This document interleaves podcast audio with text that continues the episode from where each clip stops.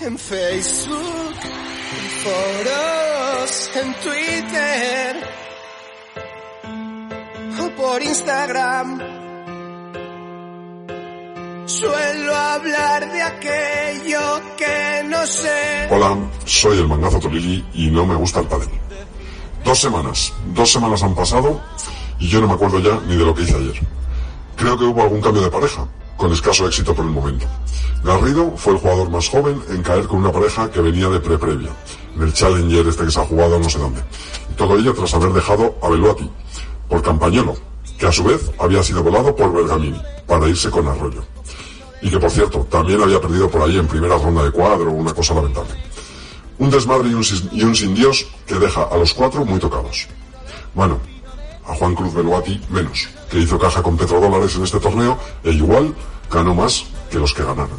Presuntamente todo. El pádel tiene un problema, y es que empieza a haber pasta, pero sigue siendo un rollo muy amateur. El deporte en sí mismo se basa en un circuito privado, y las federaciones intentan figurar, pero no lo consiguen. Y encima hacen torneos garrafa y sin normas.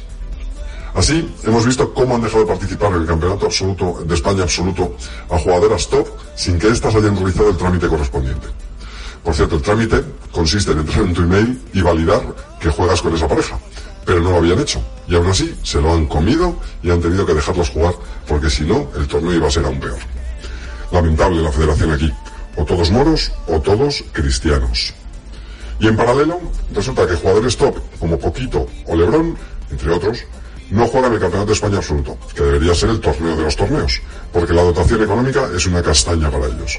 Pero sí juegan el Mundial, o no sé qué hay, con España, que no deja de ser la Federación Española de Nada, que organiza el torneo de torneos, que no juegan los top, pero sí van a la selección. El camarote de los hermanos Marx, versión vergüenza ajena. Y eso sí, esta vez los jugadores no tienen la culpa. Conclusión, aunque ha mejorado, porque empeorar a Garbisu era y es imposible, la Federación Española de Nada debe de nuevo replantearse qué quiere, qué quiere hacer y hacia dónde quiere ir. Tienen la oportunidad de brillar y de crecer, pero esto es de los jugadores y los jugadores como profesionales se mueven por pasta. Buenas noches.